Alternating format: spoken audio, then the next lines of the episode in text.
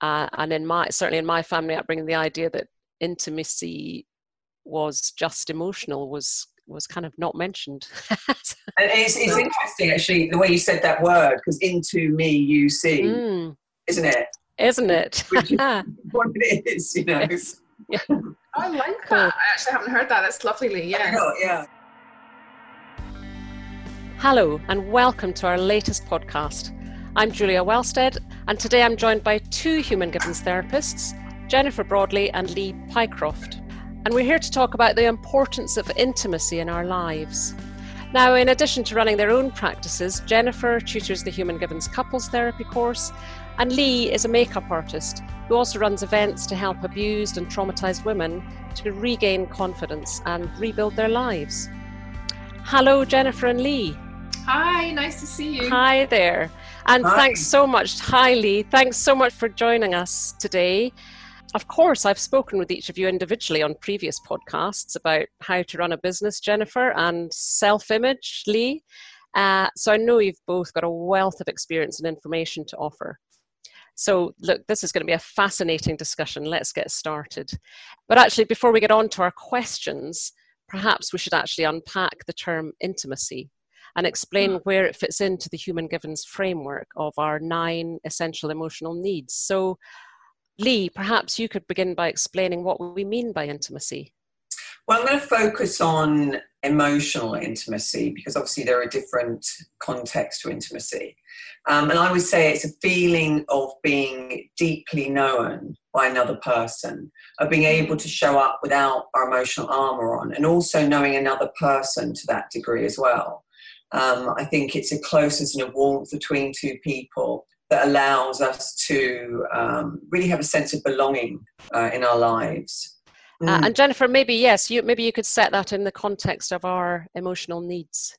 Yeah, well, I often quite find it quite interesting where the um, emotional connection piece of the nine human givens needs um, sits in there because I wonder sometimes if people have enough attention, give and receive enough attention, do they feel like they've got enough connection?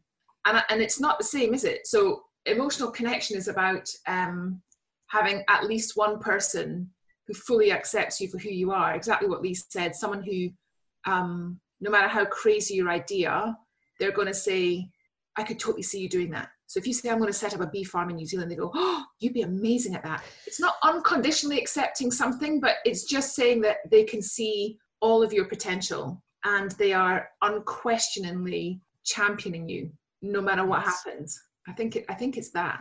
And also, I guess, sort of seeing you warts and all, seeing the yeah the good stuff, the bad stuff, the good days, the bad moments. Yeah, I think and, it's not it's not feeling like we have to hide a part of ourselves with those few people that we are truly have an intimate relationship with. You know, because I think there are different layers. You know, we can have connection with people um, in some context, and they might not be. It might sort of nourish us to a degree, but that truly intimate relationship it's being able to expose ourselves for everything that we are you know and also allow someone else to do the same with us. And and let go of those different hats we put on through the day yes. work or raising a family or whatever. It's so, funny though i think there is this assumption isn't there that this person has to be you know when people say emotional intimacy it's really easy to jump to physical isn't it to jump to physical and go it, then the person who i have the most emotional intimacy with must be someone that i'm you know is most yes. likely to be the person that i'm physically intimate with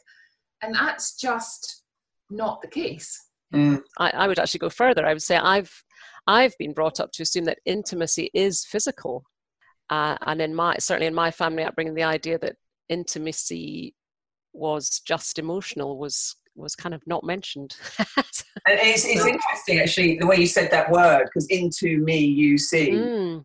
isn't it? Isn't it? Which is what it is, you know. Yes. Yeah. I like that. I actually haven't heard that. That's lovely. Yeah. Oh, yeah. That's lovely. Yeah. Well, on that note, let's start with question number one here. So, question one is Do we all need emotional intimacy? And was the poet right when he said, No man is an island? Definitely. I think so. I mean, I think the, the, the drive for intimacy is huge. Um, and I think that at our core, we want to connect with people. And I think that, interesting, coming from the industry I have, which is all around sort of beauty and makeup and image, that how someone's image can then actually all be about their need to connect with people. And if they have the right image and the right status, they will be able to have that connection and then build up an intimacy with someone.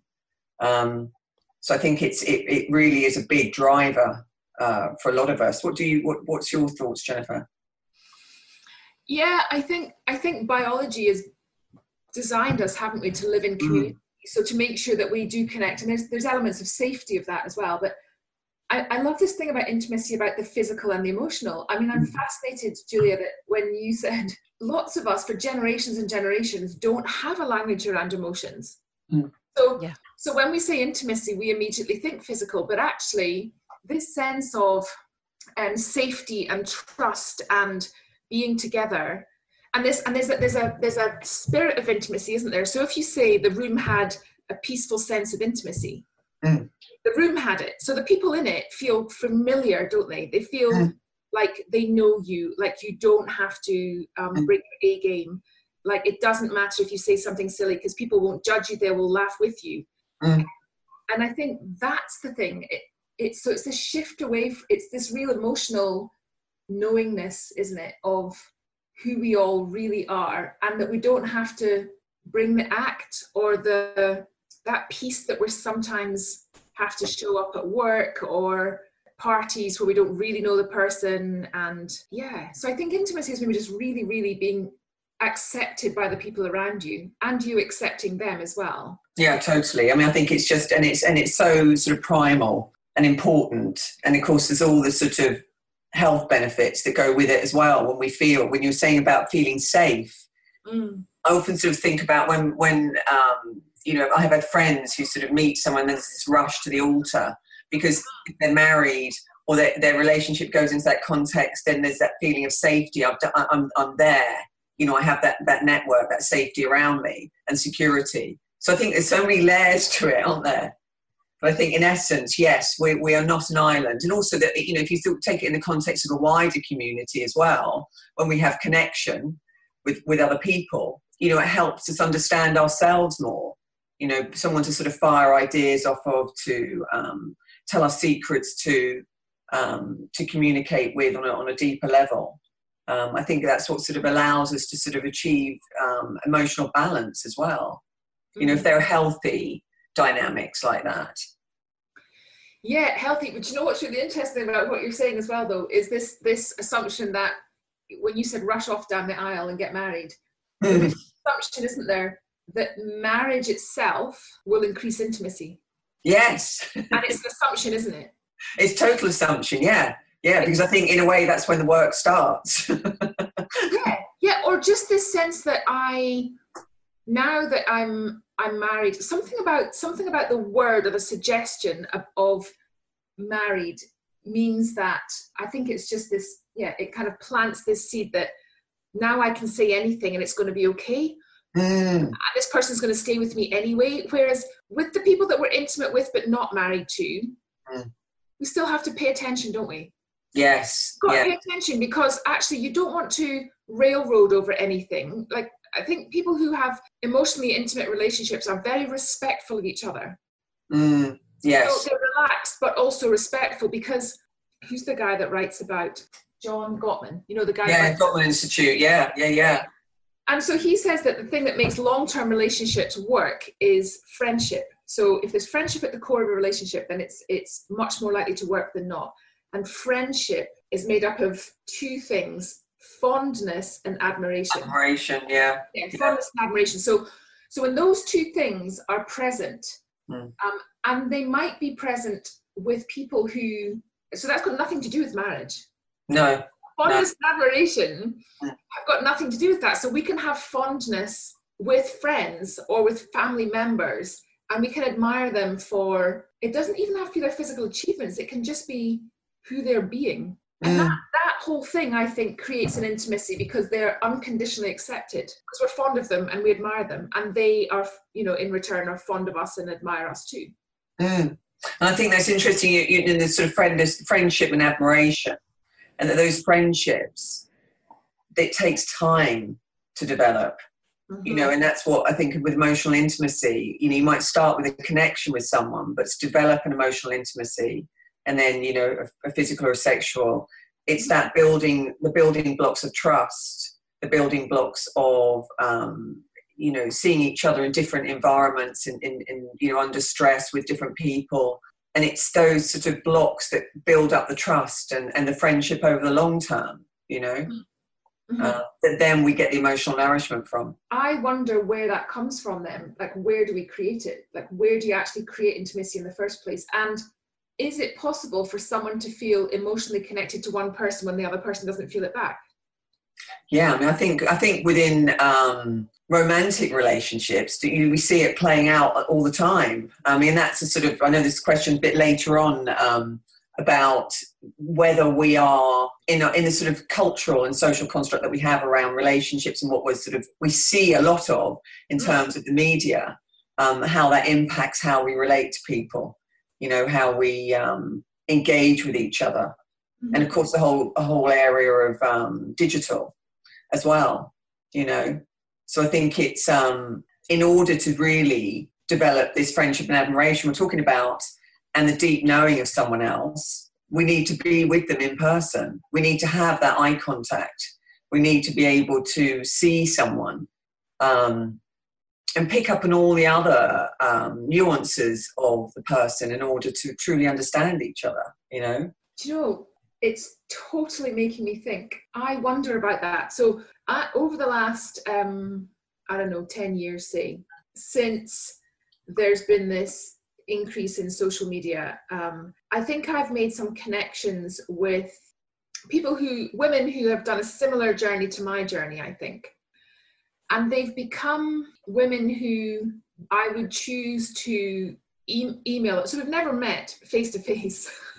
But we've, we've had the most conscious and aware and kind and encouraging and inspiring conversations, sometimes literally for two hours at a time or three hours at a time. Mm. Um, where you come away feeling seen and built up and courageous. So you come away with that feeling and go, I've never met, like these are friends, I would call them friends. Mm. I've never looked in their eyes. Do you know what I mean? Not face to face. I guess we've we've progressed from just doing it, um, you know, from just skyping, voice skyping, onto face to face online, that sort of thing, but never met. And I mm. feel like these women, I say women like there's lots of them, there's two of them, mm. um, are people that I would rely on if I wanted, if I was trying to figure something out, they would be on my list. Mm. Do, do, you think though that because it's two females and there is no um, you know there's, there's not it, it's it, you have the that emotional intimacy and connection you're building. Yeah yeah. But if you put it in the context of sort of a man, a man a woman or a couple who are interested beyond mm-hmm. an emotional connection that that's when it can that you know become the lines become too blurred. You might get that nourishment the way you are online but then if you put it in a different context it doesn't work in the same way totally. Totally. I think i've experienced this a lot. So when you when you shift a relationship from one platform to another that's why for some of these so for these two women i'd be totally happy. I, I remember about three months ago i was having a conversation with one and she said you know what? I really should come to the uk and meet up. And i went there's no hurry. Because i i was thinking that if we shift the context of it and the dynamic that we have changes i will miss what we have yeah, isn't that interesting? Yeah, yeah. And it's like too much of a risk for me. I, I'm just like, yeah. do you know what? Could you just stay in the States? I'm, I'm yeah. New York. Please don't come to the UK. I love you, but stay there. Yeah. yeah, I wanted to change. yeah. And obviously, we've alluded to this already, but is a physically intimate relationship also important? Yeah. So I think I think that physical intimacy is an extension of an emotionally healthy relationship that's what I think. But I don't think physical intimacy is essential to have emotional intimacy, if that makes sense. So I think if you are in that sort of relationship where you're where you're a couple or you or, or a partnership, then physical intimacy can be an extension of an emotional relation, emotionally healthy relationship, but it's not an essential piece. Yeah. You see, I, yeah, I mean, I, I agree. I think that equally, Mhm. you can have a physical intimacy without the emotional intimacy. Not that's not necessarily particularly emotionally nourishing, but I've definitely known people who maybe are into physical exchanges of intimacy and they don't want the emotional intimacy. It's really quite interesting. Yeah. Um, I think what you're saying about you know a healthy, intimate, uh, emotionally intimate and physical relationship, which then just naturally goes into a sexual one, yeah. where you have that sensuality, and I think there's a there's something very potent about the power of touch and the power of that physical intimacy between two people. And just on a, on a sort of chemical level, what that can do for sort of reducing stress and, and bonding and on oxytocin and all that kind of thing. Um, but I think it's interesting that uh, I've certainly seen cases where the, that one doesn't necessarily lead to another. You can have the emotional intimacy and you can just have the physical intimacy. Yeah. Um, ideally, you're going to have all of them. you know, Yes, although, and we mentioned this in a previous podcast, I think, although I'm struggling to remember which one. Sometimes we ask too much of one relationship, yeah, and it's perhaps better to have to get your emotional, you know, uh, as you say, ideally you'd get both from one person, but you know, the the the, the importance of friendships where you can be very emotionally intimate, yeah. I think, are, are are very vital, and that can sometimes take the pressure off a physical relationship that maybe has involved having children as well. I think definitely, definitely, because I think that, that you know it's um, it's having all that focus on one person who can't possibly fulfil Mhm. all those different roles. Um, and yes, you might have a, you know an emotionally intimate relationship with them and a, and a sexual one, but in order to um, fulfill your own needs as well, having those friendships and emotional intimacy with other people um, is hugely important. I think that often you know as uh, you know, females may expect some men to engage in a slightly different emotional style than they sometimes do in some cases. And I Mhm. think that, you know, women, the way we communicate and the way we de stress through speaking in general, again, I'm generalizing. Um, certainly, if I'm with my friends and I'm feeling stressed, I will talk a lot to them to de stress. you know, whereas Yes, sometimes, you know, my partner might not necessarily do that. He'll just want to go and be quiet. Yeah. yes, Well, yes. he'll- Or they might go and play sport, or and again, we're generalizing horribly here, but there are gender differences which are worth mentioning there. Yeah. Yeah, yeah. Would you agree, Jen?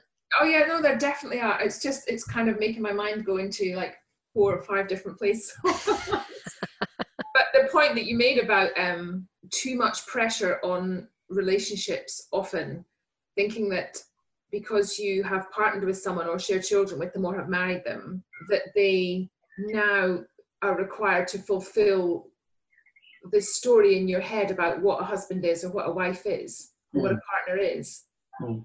Or what parents should be can often leave us you know seeking couples counseling or therapy. Yeah, yeah, he's not absolutely. that. He's really not that. Or she's not that. And i think it's right we've got these two different languages and yeah even i, I think i know more so men i have to say um, but not always. I know some extraordinarily emotionally aware men and some extraordinarily not emotionally aware women Mm. as well. So i don't think it's fully a gender thing but i do i have often seen men where they they literally haven't got a language for when you ask how they feel about something they go what do you mean? And you go well, well how do you feel about what i've just said? And they go "I don't understand what do you mean how do i feel? Do you think, Jennifer, that, that some of that is is sort of to do with the way men have been, some men have been brought up? I mean, it's just interesting because I think that there was that BBC documentary that I think it's just been released with Duke of Cambridge and a series of footballers talking about mental health, about men speaking up about their emotions oh yeah and I thought it was it was great because it was these sort of people that these men who you would ordinarily sort of see as being masculine in inverted commas, you know, Mhm. and they're all in the changing room saying, well, you know, we, you know, for us to speak up in this environment about how we feel would just not been have been accepted. And the Duke of Cambridge is sort of saying about how important it is for sort of men to learn how to be emotionally open, to be able to detect what emotions they feel and be able to articulate them. Mm-hmm. You know, do you think some of it is is the way you know culturally men have been brought up and, and you know the type of family they've been in and that kind of thing, or and indeed women, as you're saying? Yeah, I think it's conditioning. Yeah, definitely. So and and um and I think that recognizing what you're thinking, what you're feeling, mm. um, is a skill set, and so I think it can be um, developed and you can build that muscle for sure. Um, and if you've if you've never experienced it or never been asked for it or never been asked to show it, then I think it's very very hard when someone asks you because that part of your brain, especially when you're in your 40s, 50s, 60s, if you're asking someone to use a part of their brain that actually there haven't been no neurons firing there for mm. many decades, and you're mm. asking them to use it, they're going, I don't even understand the question. Mm. You know mm. And I think that's really hard sometimes when someone's skilled in one way and then and, and one is not. Mm. And I wonder if the biology of, you know, when we first meet someone and is that just um, you know, we're just kind of overwhelmed with, oh, I love him, he's amazing. oh, I love her, she's amazing. But actually, we haven't really sat down and had conversations about, you know, we have the, the, the kind of the introductory conversations. What's your family like? Who how do you you know what this what's the stuff you love? Where have you traveled to? What's your work? How did you get into it? Where did you study? All of that kind of mm. stuff. But it's not about what inspires you mm. like imagine uh, most men it's like what really really really inspires you mm. can you imagine on your first mm. couple of dates i have you know i think there are men definitely out there who can do that or who are kind of willing to ask something like that and i know many women who wouldn't be able to answer the question yet um, but yeah, I think I think the emotional and physical intimacy gap. Um, so we can be physically intimate for months and months and months, and then realize when that whole kind of um, euphoria mm. kind of fades mm. that we haven't really had meaningful conversations, and in fact, we might not put this person in our, um, you know, on our list of people that we would feel seen by. Mm. mm. They wouldn't be on the list. They'd be really great at many, many things, but we couldn't art we couldn't have the depth of articulated conversation with this person that we might need to have to figure out our stuff. It's interesting because Joe Griffin always said love makes us stupid because it's a sort of high emotion, isn't it? Yeah. So it you know, clouds of thinking. if you, you know, jump into bed with someone, you become physical. It clouds the, the sort of emotional clear thinking as to actually is this person a, a, partner? Is this person someone I can be emotionally intimate with? Is this person I want to, you know, have something long term with? You know, it's sort of um, once those chemicals start firing off. So, do you think you have to always be emotionally intimate with a partner? Like, do you think? Do you think that's a? Do you think that's a requirement? Um, for me personally, yes. Uh-huh. I think um, I think it depends. I mean, certainly some female clients I've had mm prefer the emotional intimacy in order to have the physical. Mm-hmm. Some, and some don't care at all. Mm-hmm. Um, you know, they're just only interested in, you know, the, the sort of the driver is more about the physical exchange, that energy, you know. Um, but for me personally, yeah, I mean, I'm, but, then I'm very driven in terms of the sort of the, the, the essential needs, you know, the sort of hierarchy of them, then connection and intimacy would be up way up the top. You know, those sort of um, meaningful conversations and that kind of thing. What about you? Yeah, I was just thinking about that. About um, and I'm I think as I have kind of recognize more and more what my emotional needs are and generally get them met, whether mm. or not I'm in relationship, mm. Mm. Um, then I think I seek that out less in intimate relationships. Mm not that I'm having a million of them. I, I'm, I'm in one for five years. I've been the avoidance as well. All of my intimate relationships, yeah. No, um, but do you remember that thing um, about? And this again, this is generalizing by gender, but women tend, women need to feel connection. Mm. In order to have sex, yeah, men need to have sex to feel connected. to have sex in order to feel connection. Yeah. It's funny yeah. How, how we seem to be generally wired in opposite ways. Yeah, yeah, yeah, totally. It's like men go to sleep after sex and women want to talk. That's it. That's it. it's like, but this sense of yeah this sense of um of intimacy it, it definitely there definitely has to be trust there doesn't there? Because i mm, think um, i'm probably racing ahead on on questions and things but like what what is intimacy actually based on? Do you know what i mean? So what where do we where do we start with creating it? Well, I think trust is, is what is, is a crucial part to it. Mm. And I always think that it's it's like with all HG stuff, it's small steps. So if you were saying, well, how do I even create intimacy? And how would I know I had intimacy? Mhm. Um, what would it look like? What would it feel like? Mm. And then what you were saying about friendship and admiration, well, you know, who do you admire in your life? Who would you, you know, who who do you feel a sense of connection? Who could you start building a friendship with? And I think it's, you know, if we want more attention, which is part of the process, then give a bit more, reveal a bit more about ourselves.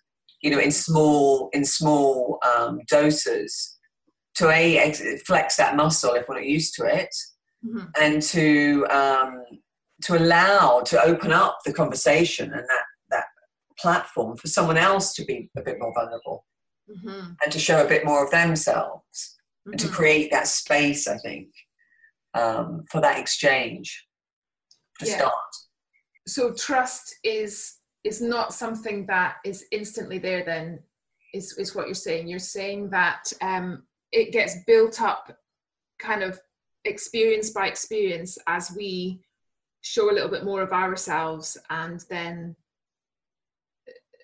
the person that we want this friendship with or to be emotionally intimate with can then have a confidence to share a little bit more of themselves. And that's the that's the upward cycle that creates that shifts from simple trust into at some point feeling like I do have an emotionally intimate relationship with this person. i think yeah i think if you were going to sort of you know plot it if you like but equally i've certainly met people who i felt an immediate sort of bond with and sort of felt i've almost known them from some other time where I've been able to share lots with them. It's just happened in a very natural and organic way. Um, What do you think they have that other people that you've met don't have? Probably a natural openness, I would say. I mean, I tend to be quite open with people anyway. You know, so I think that when you, you know, again, like if you're open with people, they will tend to be more open, or if they feel that they're being heard and listened to. Um, I think some of it can be in, in, you know, instinctive in a way. You know, Yeah. Yeah, I think that's it. the people that I think I have felt most emotionally confident with most quickly are good listeners Mm. and good question askers yeah, and good eye contact. yeah, totally. It's being present with somebody. Totally. Yeah. So they're listening and and then it's it's not a question of listening and waiting to jump in with a story that's similar to their own.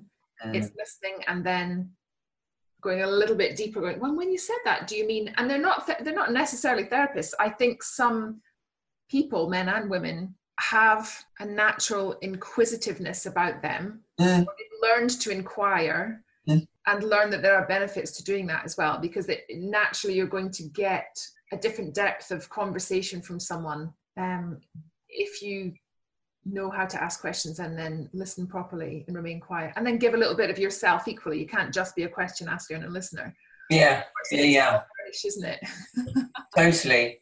And it's that it, it is that sort of being able to be still with that, you know, rather than thinking of what you're going to say next, you know. So, um, what does an intimate relationship look like? Do you think? You know, because I think we see a lot of relationships develop on reality TV. This is something I know a lot about. yeah yeah it doesn't necessarily reflect true reality, and of course, is speeded up and you know often scripted. Mhm. Um, and how do we stop comparing ourselves to these idealized portrayals? Um, I think this is a really interesting question, actually, because I've worked on reality TV shows. And if you think of a show like Love Island, and in the finale, 3.4 million viewers tuned in. did they I mean, this is just a phenomenal amount of people tuning into this show. Yeah, I mean, it it was the uh, most viewed reality TV show on the screen, uh-huh. and you kind of think, well, these are there. There is a selection of people meeting up to have a relationship, and when you talk about it being scripted, you know, very often, you know, if if the reaction isn't quite what the producers want, they'll come back in and say, "Can you just do that again, please?" So- oh it's just so what's the what's the viewership then? Is it sort of um 14 to 30 would that be like the bang on. Yeah okay so younger even younger some of them. Some of them are around you know 12 yeah so what's really interesting is when you're saying something like reality tv they're saying oh actually could you just run that scene again it's not real is it no so we've no. got these impressionable teenagers and young people and young adults Mm. who are looking at models um, TV models that are supposedly reality but are actually quite cunningly cast man-made. Yeah, yeah, exactly. And you're asking these, um, you're asking these people to look at that and take some direction from that. Going, oh my gosh! So when I meet, when I meet this girl, she's going to be amazing like that. Like the woman that I've just seen there, she'll be, you know, she'll listen and she'll ask me questions and she'll compliment me. And then you kind of get to, and there'll be lots of eye contact and it won't be awkward and all of this stuff that we kind of see. And then when we do shift into relationships of our own, especially when we're younger and we're practicing, Mm. um, it doesn't it doesn't meet the story, does it? It doesn't meet what we are, what we've been shown is supposed to be the right thing. and i think also the, the flip side of it is what works on reality tv is drama Mhm. And so yes. while it may start off with this sort of idealized portrayal, but then quickly, because that's not good viewing, lo and behold, uh, you know, such and such comes in who's the ex girlfriend who's now going to whisk the guy away. And it's really interesting from a sort of emotional needs perspective that you can see if you watch it. Because I had to sort of binge watch it to do a radio interview a while back about it Yeah. and all their people's emotional needs are being triggered the whole time. You know, we're going to give you status, and we're going to give you, you know, this person you connect with, and then um, Lots of attention and then no of attention. and then we're going to wipe it clean. We're going to take it all away, um, and then we're going to take your girlfriend away too. Um, you know, it's just, and, it, and of course, the people are in a bubble, and Mhm. they're very emotionally aroused the whole time. But all the viewers are picking up on this, and it's almost like a collective consciousness. Everyone's talking about it. The advertisers are coming on in between the breaks, bombarding everyone with buy this beauty product, buy this product that will, you know, make you feel a certain way, and then you can be like the Love Islanders. I mean, it's all about conditioning. But Jennifer, you you said something very key there that I'd like to pick up on for the next question. Actually, you said when we're practicing, Mm. uh, you know, so when we're teenagers or as young as twelve or whatever you Yeah, you, you yeah, said yeah. there. The next question is how can we build emotional intimacy into a relationship? And I I think we could interpret that as how you know how do we learn how to do this? And obviously, it's what teenagers are trying and oh, they are Yeah. trying, and lots of trial and error.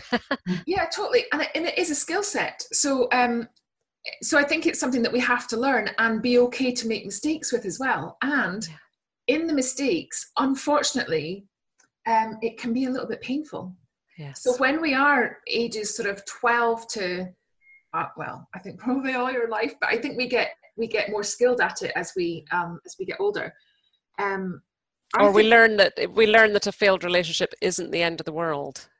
Perhaps Yeah. that's what we learn Yeah, as we get older. yeah and it's the difference isn't it between um between guilt and shame isn't it so the guilt thing is um the guilt thing is i have a failed relationship but the shame thing is i am a failure. Yes. and those are two completely different things. Yeah. um Yeah. so and guilt we can recover from you know quickly uh, but shame is a much more deep rooted thing. When we say i am this thing i am this emotion then then you know that's when we're likely to need a little bit more help. But no the question about building that skill set um i think it comes with practice and i think it comes with watching it really being modeled really well and this is one of the Yes. tricky things when we're looking at um relationships around us that are not necessarily like i don't think longevity equals success but we're looking at relationships around us lots of screen time. So we might pick up on um, comments from tv from movies from um, our social media. And they're not necessarily the healthiest models to look at. Um, and at the same time you know we've got relationships um, partnerships parenting relationships which are not doing lifelong either Yeah. so when we're figuring out how to build this emotional intimacy, I wonder if more people are seeing this modeled by friends and and um, um, family members, maybe aunts or uncles or grandparents or you know cousins who so i've i've seen teenagers 14 15 years old who have friendships who have an extraordinarily aware emotional language like a strong extraordinarily highly developed emotional language yeah. and they support their friends brilliantly it's a very it is a very intimate time that those teenage mm-hmm. years and i can remember despite what i said at the beginning of this about not really having learned about emotional intimacy through family I can mm-hmm. remember that emotional intimacy with friends at school. Mm-hmm. That mm. really actually sort of ended when a school ended, but during those teenage years, it was very, very strong. I think that's, yeah, I think that's totally right. And I wonder if that's because we're kind of discovering what we can and can't see.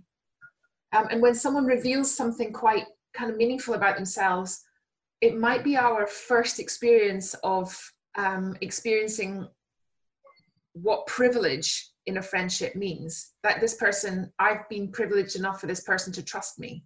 Yes. That they've shared that thing about about themselves to me.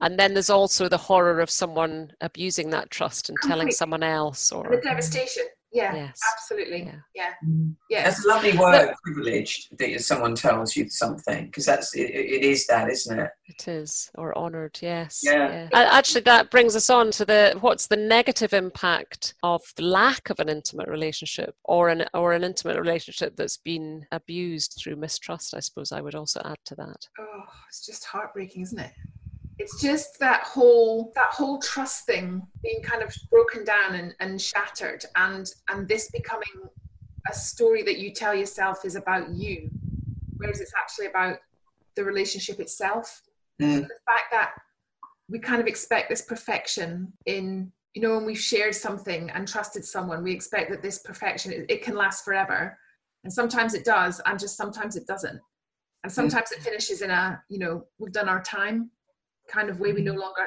you know we no longer have the friendship that we had and sometimes yes. it, it, breaks down in a very very dramatic way which can be painful it's just well there's a whole language every love song is just about that isn't it just yeah. part of your heart mm. i trusted you and you let me down kind of thing absolutely yes mm. yes mm.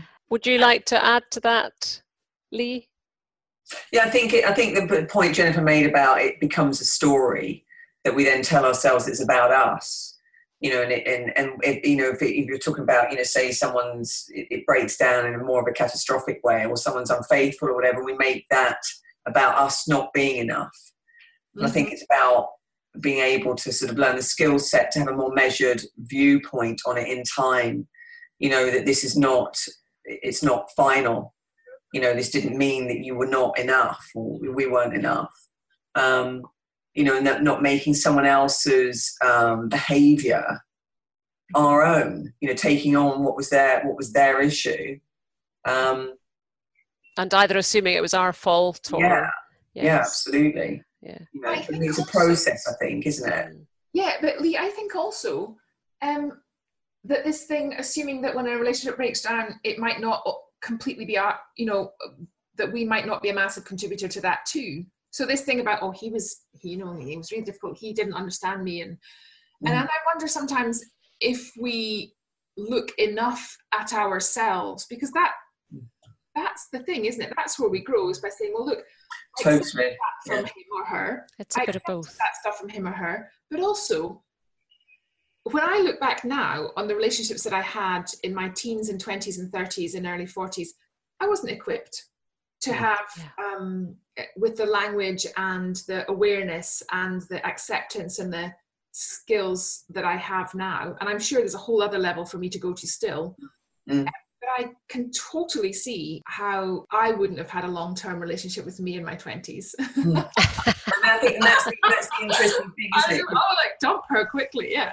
yeah. Most of our growth comes from learning, comes through, you know, uh, going through challenges. Yes you know that's how you know often we'll, we'll, we'll stretch ourselves. You know so when when there's a breakdown like that i guess it, i'm saying not to take on what isn't ours but also to be able to have the capacity and the bandwidth to be able to say well what was mine? Yeah. You know, where where did where can i grow here? What, what can i learn in order to take it forward in my life and, and if, with someone else or whatever? And um, the other thing that i think is very key uh, is not to consider a relationship that's ended a failure We see, we always label these things as failures, whether they're physical or emotional relationships. I think. Yeah. And uh, as I was just saying about those school friends of mine, I've those relationships were very, very important to me, and the fact that they've ended isn't a failure. They were successful relationships.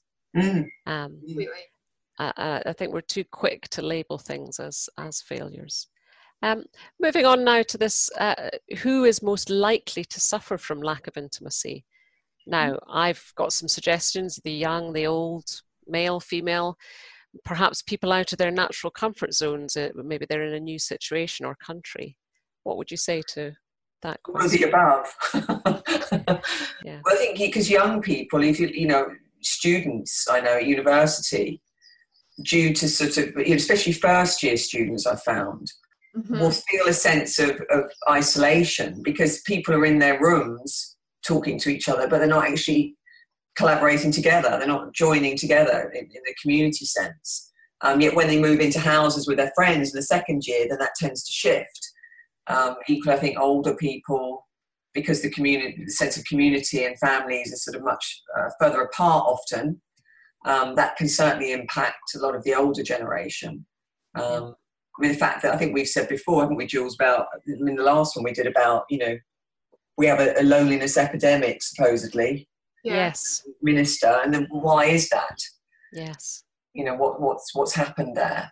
Um, living alone working through media rather yeah. than real connections. Yeah. All sorts of reasons. Yeah. I think yeah. also it's really i think also there's a real importance there that as well as this you know asking who's most likely to suffer from a lack of intimacy but also how do you recover from a breakdown like that is I think maybe one of the things that I feel has made me stronger and more resilient in, in things like that is to have developed two or three people that I feel I can trust entirely.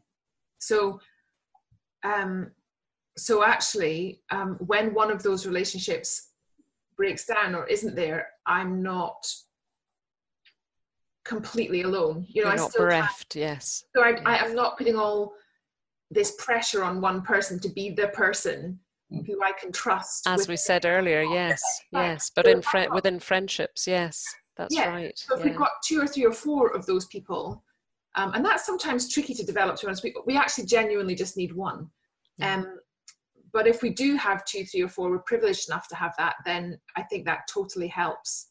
Um, you know, if we're elderly and one of those people dies, we've got mm-hmm. you know two or three. If we're um, teenagers and we um, and we move home or like um, Lee said, we move school or university, then we've we've got that network to fall back on.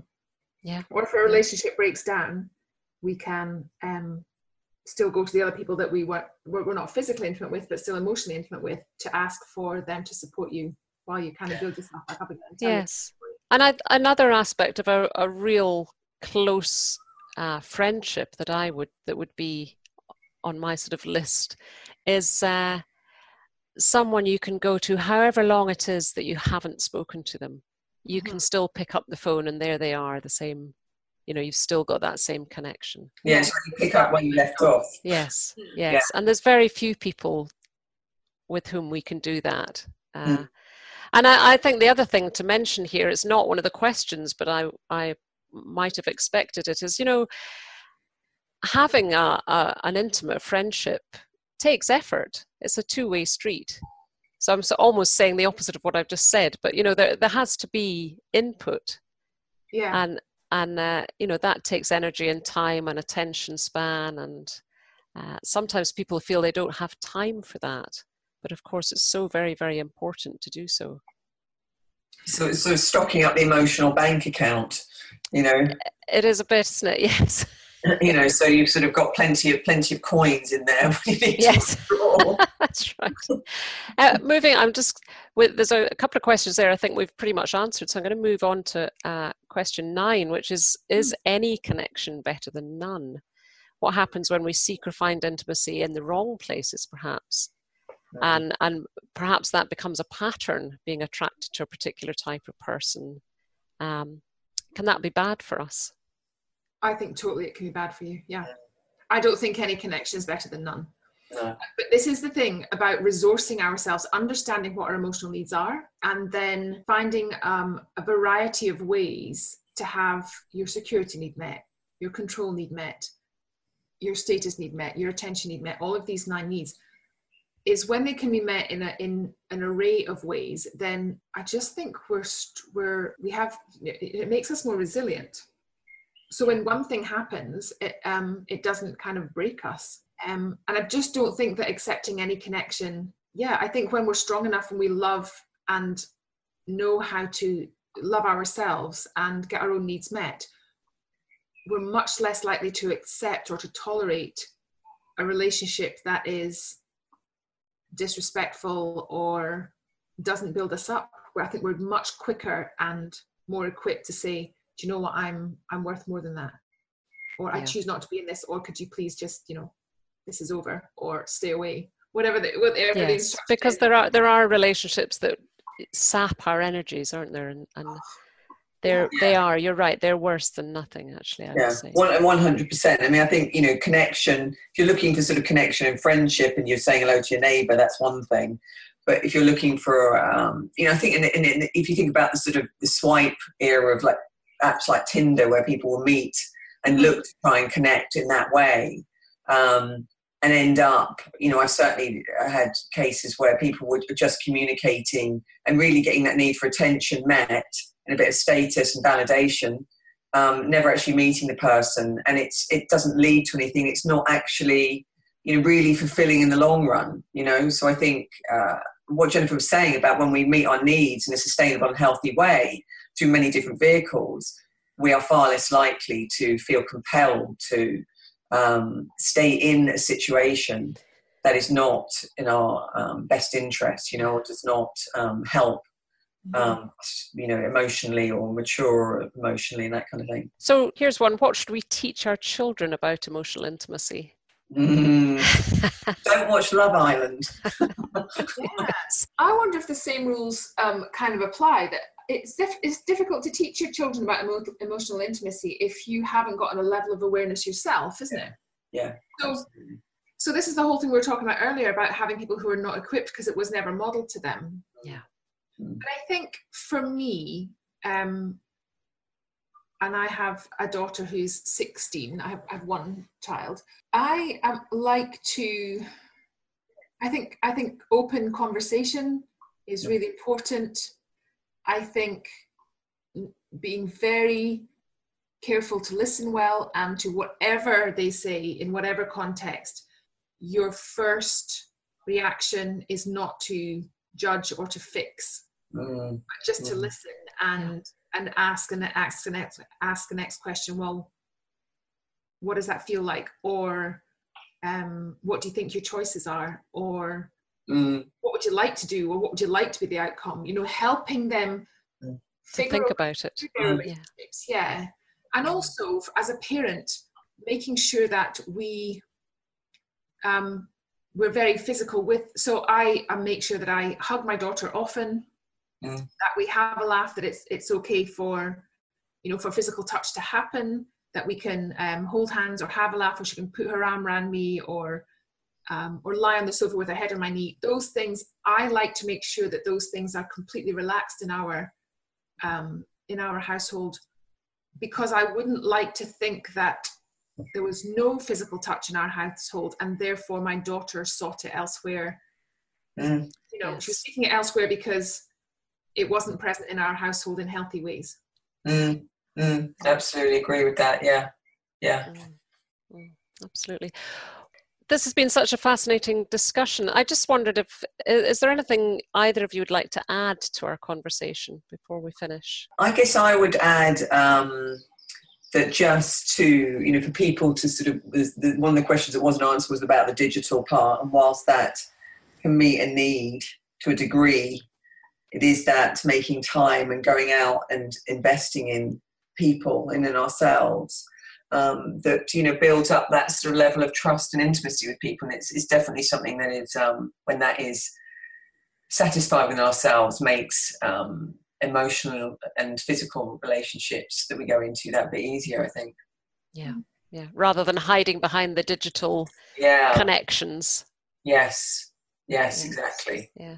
Yeah, I think I think for me, just ending on the point that I would like to is that um, I, I guess I would encourage anyone who's having, you know, who's who's finding emotional intimacy or physical intimacy tricky, or you kind of keep going around in the same circles, is to remember that it is a skill set. And if you don't have, um, you know, if you find yourself going around and making the same mistakes or being hurt in the same way or being disappointed or let down in the same way, I've totally had to ask advice or learn from other people in situations like that and or to have you know i've, I've experienced the benefit of shared wisdom mm. so i think if that is the case it's totally okay to put your hand up and go you know i need a bit of a steer on this one because yes. for sure our society is not getting simpler no more complex so if you're finding it tricky and going oh my gosh why do i always end up like this or you're telling yourself that sort of story ask someone find a human yeah. givens therapist and, and ask mm.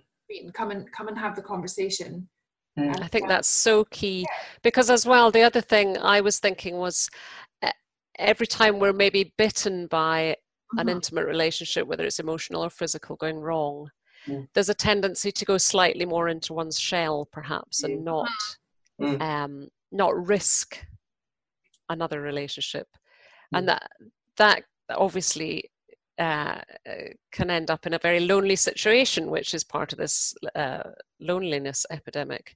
Mm. And just getting out there and talking to somebody about it, mm. an HG therapist perhaps, can really turn the tables on that and mm. get you back up and running. Yeah, yeah, totally. Well, listen, thank you so much, both of you. Uh, this has been a really fascinating conversation for me, and I'm sure will be helpful to our listeners as well. So, just to wrap up, today we've explored intimacy, but that is just one of our nine vital emotional needs as identified by the Human Givens approach. Now, if you'd like to more, know more about that, uh, any of the needs, and the importance of getting them met, you can actually download, I've done a free ebook which is called Human Givens The Essentials, and you can find and download that at hgi.org.uk forward slash free dash ebook. Now, we'll put that onto our podcast description, so don't worry if you didn't catch it there. Uh, we really hope you've enjoyed this latest Ask the Expert podcast. There are many more in the series now, which you'll also find on our website. Uh, please do share it with anyone you think might find it helpful. Thank you so much for listening. We hope you have a good day. Bye for now.